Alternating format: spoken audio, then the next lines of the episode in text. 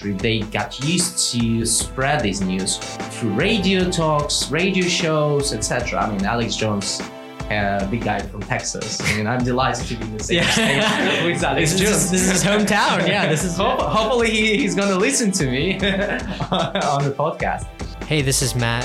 Today I talked with Ilya Yablokov. Ilya is a professor from the University of Leeds in the United Kingdom. We talked about, well, we talked about his new book, which is about conspiracy culture in post Soviet Russia, how conspiracy culture is different from conspiracy culture in the United States. And I think you'll have a blast listening. You're listening to the Slavic Connexion, brought to you by the Center for Russian, East European, and Eurasian Studies at the University of Texas at Austin. Hey there, welcome to the Slavic Connexion. I'm your host, Matt. Today I have the pleasure of speaking with a fantastic guest. We have today with us Ilya Yablokov. No one ever called me a fantastic person. Thank you. well, I, I, say that. I, I say that because this is a topic that is just very of, of great personal interest Sure. to to me as somebody who spent a lot of time in Russia and you know very kind of abrasively kind of came into contact with these conspiracy theories, which I, I had never been in contact with before, which we'll we'll get into later. But I think just for the beginning, for our listeners, I think it would be interesting if you would talk about just how you got interested in conspiracy theories, kind of as a as a, as a topic of, of research interest. That was quite a funny story. So when I was a BA student in Tomsk, Tomsk State University, I was um, doing uh, some essay, I don't remember, on Elena Blavatskaya and uh, esotericism uh, in, in Imperial Russia. So my supervisor at that time, uh, Viktor Muchnik, he said, you should definitely look at conspiracy theories. That's kind of something related to your project. I'm like, okay, I'll do that. I, I certainly read something about that, but it, it never crossed my mind that it could be an academic topic. So I went for that topic, and you know, since 2005, I've been doing that research, as you can see, like for 14, 15 Yeah. years. I I did my dissertation. That's that's another funny story. I uh, started my project on Russian conspiracy theories in 2005, uh, 2006. I wanted to continue my studies as a, as a part of my kandidatskaya or PhD in Russia about history of conspiracy theories in Russia. And the dean of my faculty of history said, "Well, you will never defend this dissertation. Like you will never pass." the board. I said, why? It's such a such a useful and interesting topic, you know. I mean, I think we we ought to study that. He said, no, you will never pass. Just trust me. Find another topic. And I really want to do conspiracy theories. And he said, well, let's do something else. fine, fine. Let's uh, let's let's do conspiracy theories in the United States. And he said, that's a good choice. That that's that's gonna pass. Okay. And, and the guy was right because when I when I finally presented my dissertation in Russia it like it goes in a different way as in the United States or in the UK. So when I presented this topic, kind of the first question at the dissertation defense Right. from the board was so you say that Jesus Christ was not killed by the Jews? I was like, um, right. It actually I had a different topic to pursue, and Yeah. it wasn't the focus of, of my research. Uh-huh. I said, fine, okay, next question. Yeah. oh god.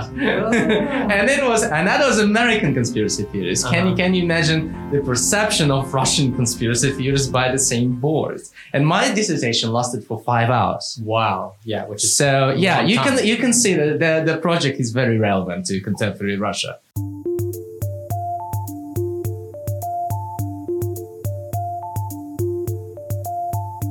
Yeah. And I mean, is it your perception that, I mean, at, at least when you were in Russia, that there was kind of a reluctance to talk about conspiracy theory discourse in, in Russia? Do you have any, do, does that feel like that's changing at all? Is that still the same? Do you think that there would be still the same reluctance if you said, hey, I want to write about conspiracy theories in Russia?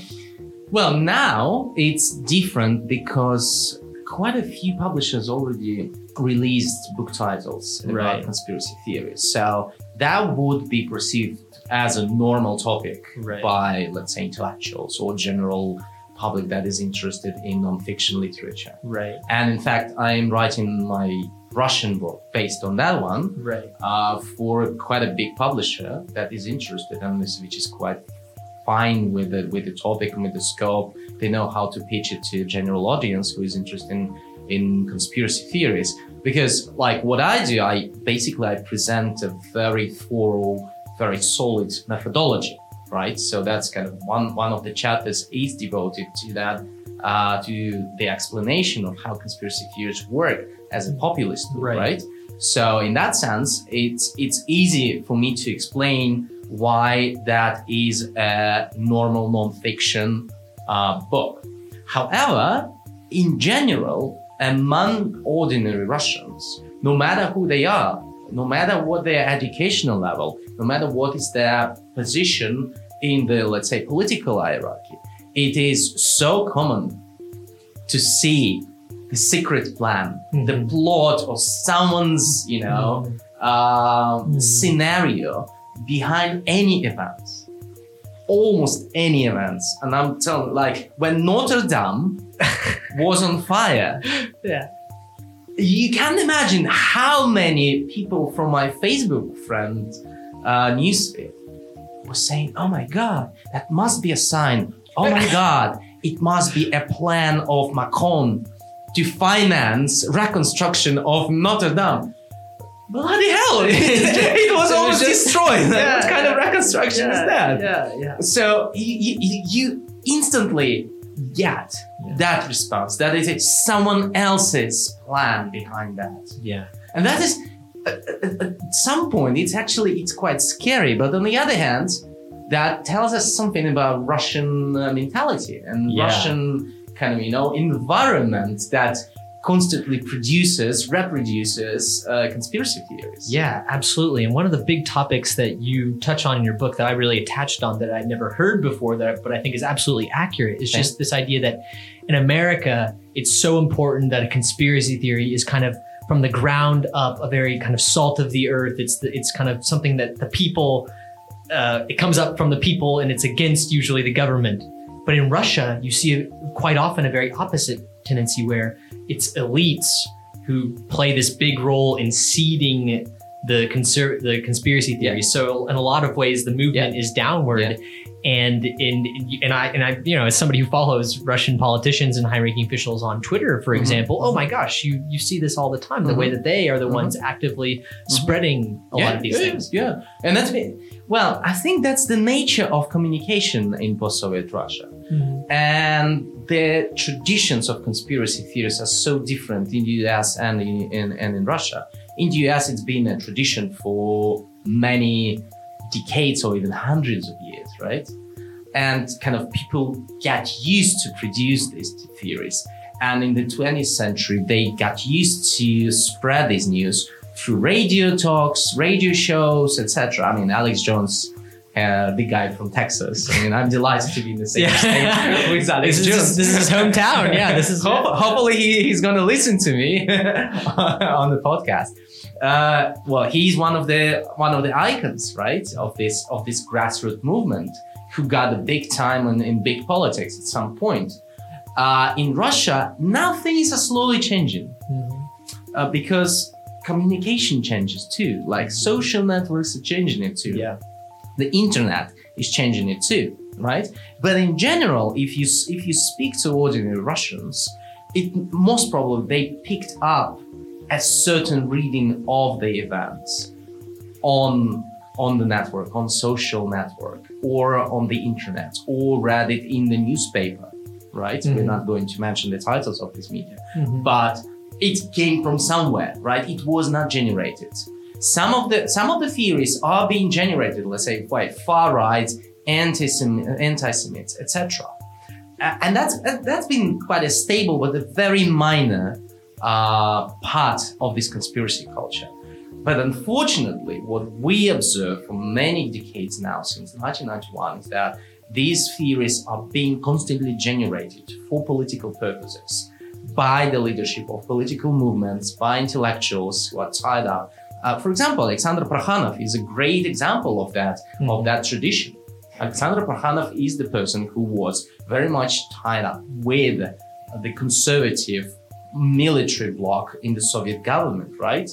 Uh, I, I, don't I don't exactly remember the title he had. The, the hawk of the of the general um, um, of the of the military, something like the that. General staff, something general like staff, yes. Um, and then uh, basically he was supporting these anti-Yeltsin forces in the mm-hmm. 1990s. Yeah. He was very much against that, but then in the in Gospodin Geksogen, right in in 2002, I think he produced a very popular, or reproduced a very popular conspiracy theory that the Kremlin um, kind of initiated this. Uh, bombings of the of the buildings in, in Ah, 1999 right. so basically, it was one of the key scenes in, in, in the novel, right?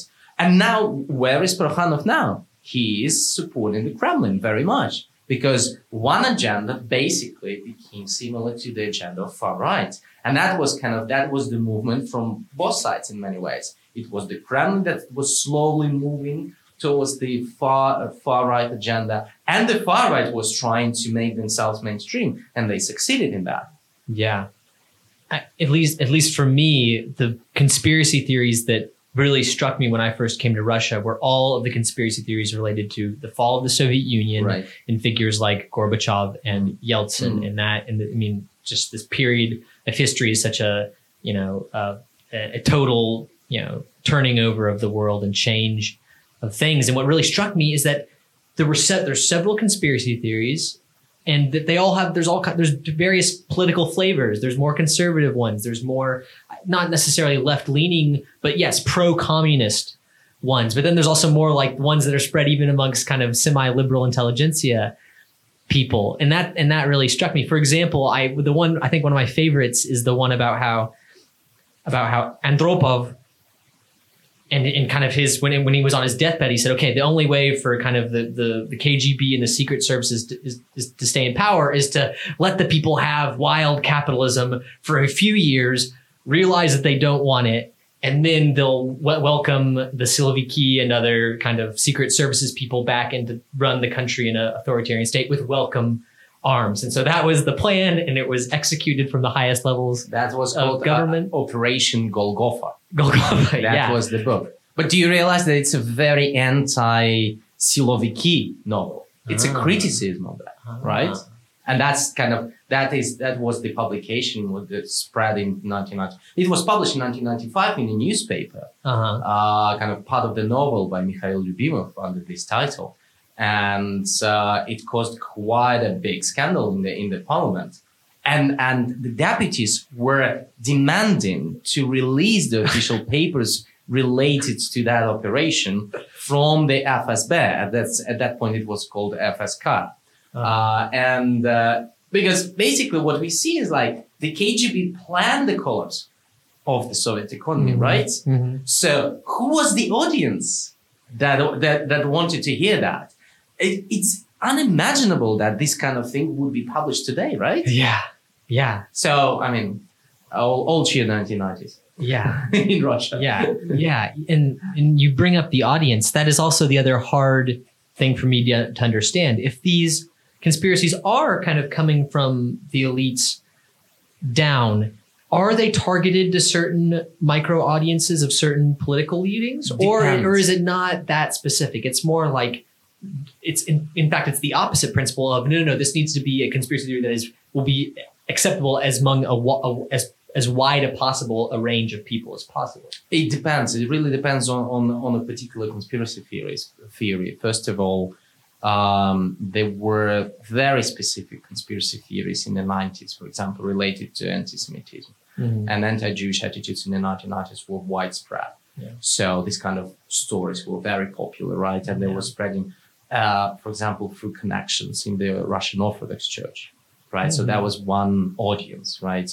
People who follow the clerics Sure, I can say. and and and there was another um, conspiracy theory about the 1990s and, and about the 1991 basically, which was quite widespread among far right, but also among intelligentsia, right? The people who who directly suffered from from the from the Soviet collapse.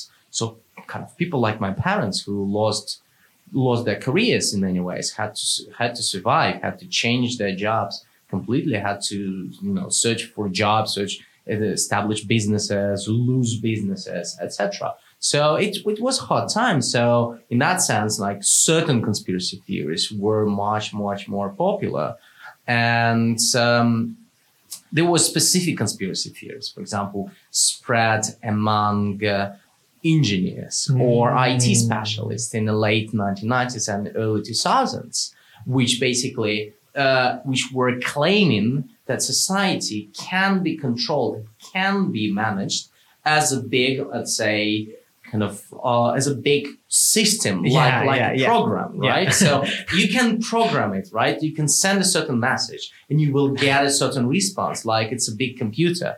So it's very much, you know, it's and it's it was very much popular among those people who And so- basically knew and so- how maths work or how physics works or how IT works. And so, can we say that the goal of a conspiracy theory like that is to condition kind of, you know, science people and IT people, condition them to be more acceptable of a very highly managed I- society and government? I, I think that the, the reason why these conspiracy theories were popular among these people because uh, these sorts of conspiracy theories appeared online uh, at the very beginning. So in, in like in late 1990s, they could be they could be traced online.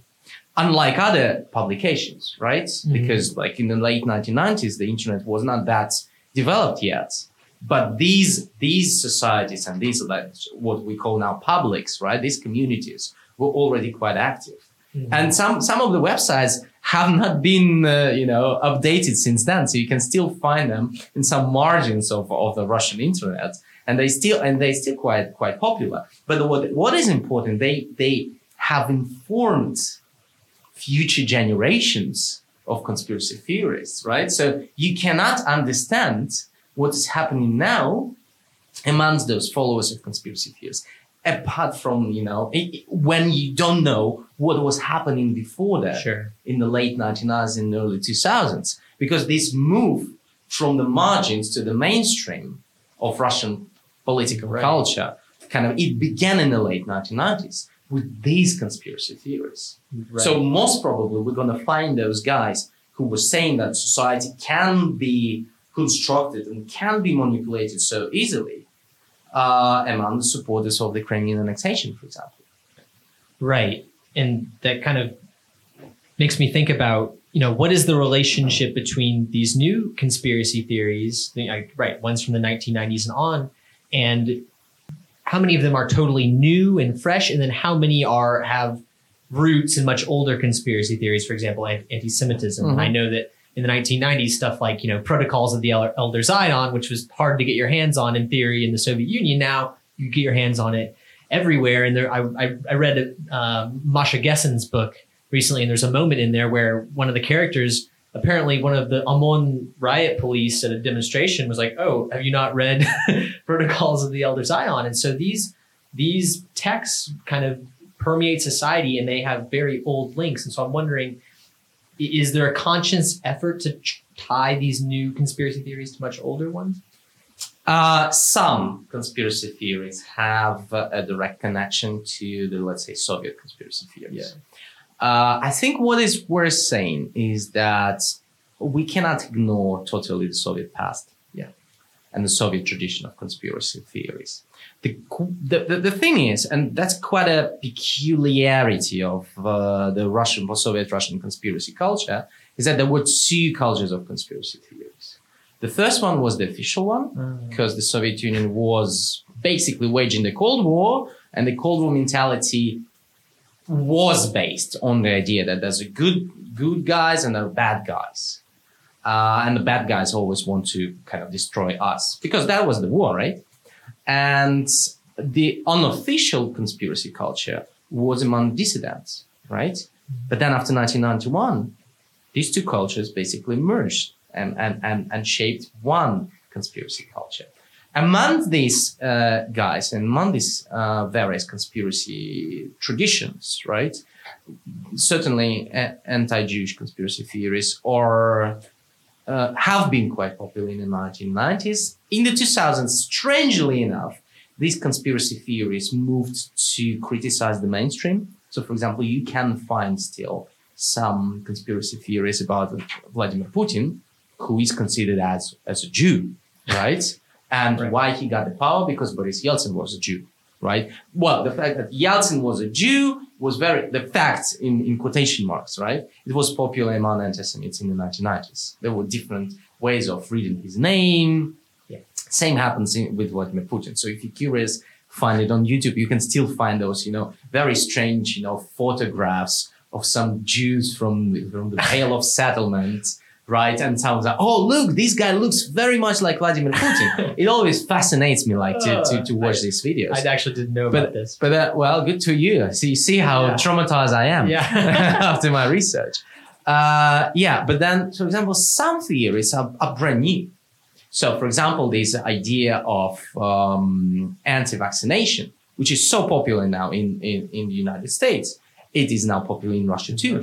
And and parents share these fears on WhatsApp groups, Yeah. right? WhatsApp channels, and they discuss it. Maybe we should not vaccinate, but uh, again, that kind of brings us closer to a kind of the grand narrative around conspiracy theories and the reasons, the main reasons why conspiracy theories are so popular uh, around the world today.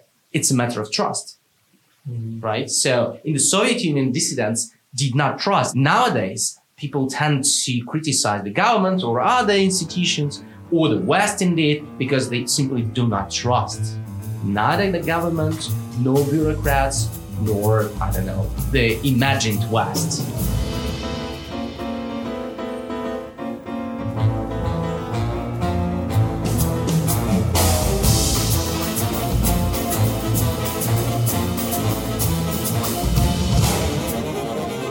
Another character who's featured in your book is Vladislav Surkov. That's my favorite guy in the government. yeah, and I I also think he's a fascinating figure. Although I am I'm much more skeptical of kind of his that he, that he's like this. I, I think he's an intelligent person, but I don't think he's like. I, I think his genius, so called, is certainly over I haven't called him a genius, by the way. I know that was not you. I'm not. No, no, no. I'm not referencing you by any means. And so he's this person who's often called one of the idea leaders of, of Putinism, along with other people like Dugin, but we'll, we'll leave him aside for now. And Surkov is, you know, was part of the president's administration, and he was this ideas guy, and he was the guy who came up with this idea of sovereign democracy.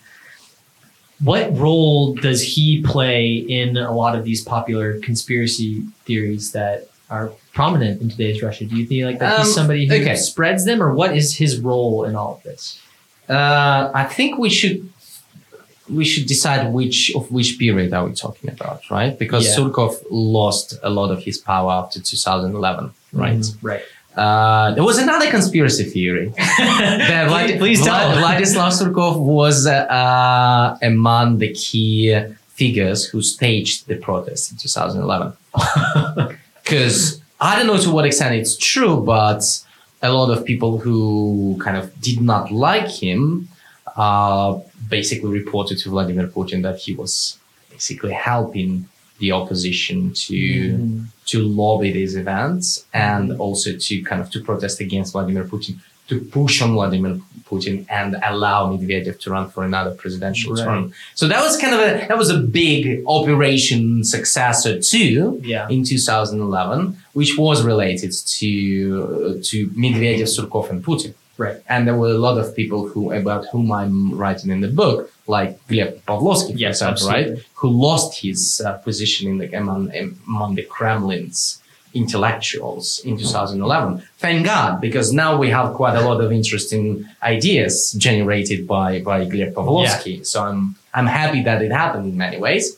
Uh, but I'm so sorry that it must it might have been painful for Gleb Pavlovsky. Uh, but also Surkov was was was was was a key guy in the 2000s. Yeah. Right? But he, but as you said, uh, just to be clear, he was one of the people who was in Medvedev's camp and thought that Medvedev should. He run was for a very close to Medvedev. Should Yeah. run for a second term. And I think I think he was. I don't know that. I, Okay, It's we don't it's, know, it's yeah. rumored, it's right, rumored. Yeah. by many people that he was very much in support of Medvedev's presidency in the second term, and I'm sure Medvedev himself was very much in favor of that idea, right? It just the pressure from Vladimir Putin and the guys around Vladimir Putin was much much uh, more powerful, Mhm. right? Um, But Vladislav Surkov was important as the guy in the 2000s who basically masterminded the whole idea behind Putin's uh, legacy, Putin's presidency, as you know, as as the person who basically puts together the country, right? Mhm. So the country was united around Vladimir Putin, rhetorically, right, Uh, discursively, as we say. Certainly, if you look at uh, the research done by my colleagues, for example, Sam Greene at KCL, uh, you're going to see that the kind of the picture is much more complicated and the, and and the whole thing that you know the nation is around Vladimir Putin in many ways it's it's it's a, it's an imaginative category. But what Vlad, why Vladislav Surkov was so good at, he took a lot of ideas from abroad, like from America, from Europe, and kind of try to instrumentalize them in domestic policies, especially when it came to the fact that they had to explain why Putin should stay in power, right? And his his intellectual power in that sense was crucial in a putting together a bunch of experts and intellectuals such as Gleb Pavlovsky uh, and other guys, right? They who set up publishing houses, who set up the media, who set up programs on on the television, right? That were constantly 24 hours producing programs and content, intellectual content, to explain the place of Russia in the world, the place of Vladimir Putin in, in Russian politics, the reason. So it's kind of this brainwashing operation in that, uh, in, in that sense was many ways triggered by Vladislav Surkov. And then what we see now, like to, in today's politics, Vladislav Surkov is certainly not amongst the, the, the top players, right, in the Kremlin. He is still quite strong. He is important. That's why when he published this article about the deep state in Russia, Yes, that's what I wanted uh, to talk a, about. lot, yeah. a lot of experts are like, "Oh, he's back finally." So, what, what, what is he saying? Uh-huh. But okay, go ahead with your But question you- about but, deep state. But, but yeah, so I was fascinated by this latest Surkov article, and everybody was talking about it, and that's what really got me interested because I, you know, again on Twitter, these people like Alexei Pushkov, who's a Mm. very notable kind of Mm. anti-American Mhm. uh, Russian politician, was just wrote a stellar review saying like, "Wow, Vladislav Surkov is like this is going to be a text that people are going to be citing for years to come, and so on and so forth." And and I was like, and to me, it just reeked of like like exaggerating the importance of this text. And th- this text says all sorts of strange things. It says, I think the strangest part is that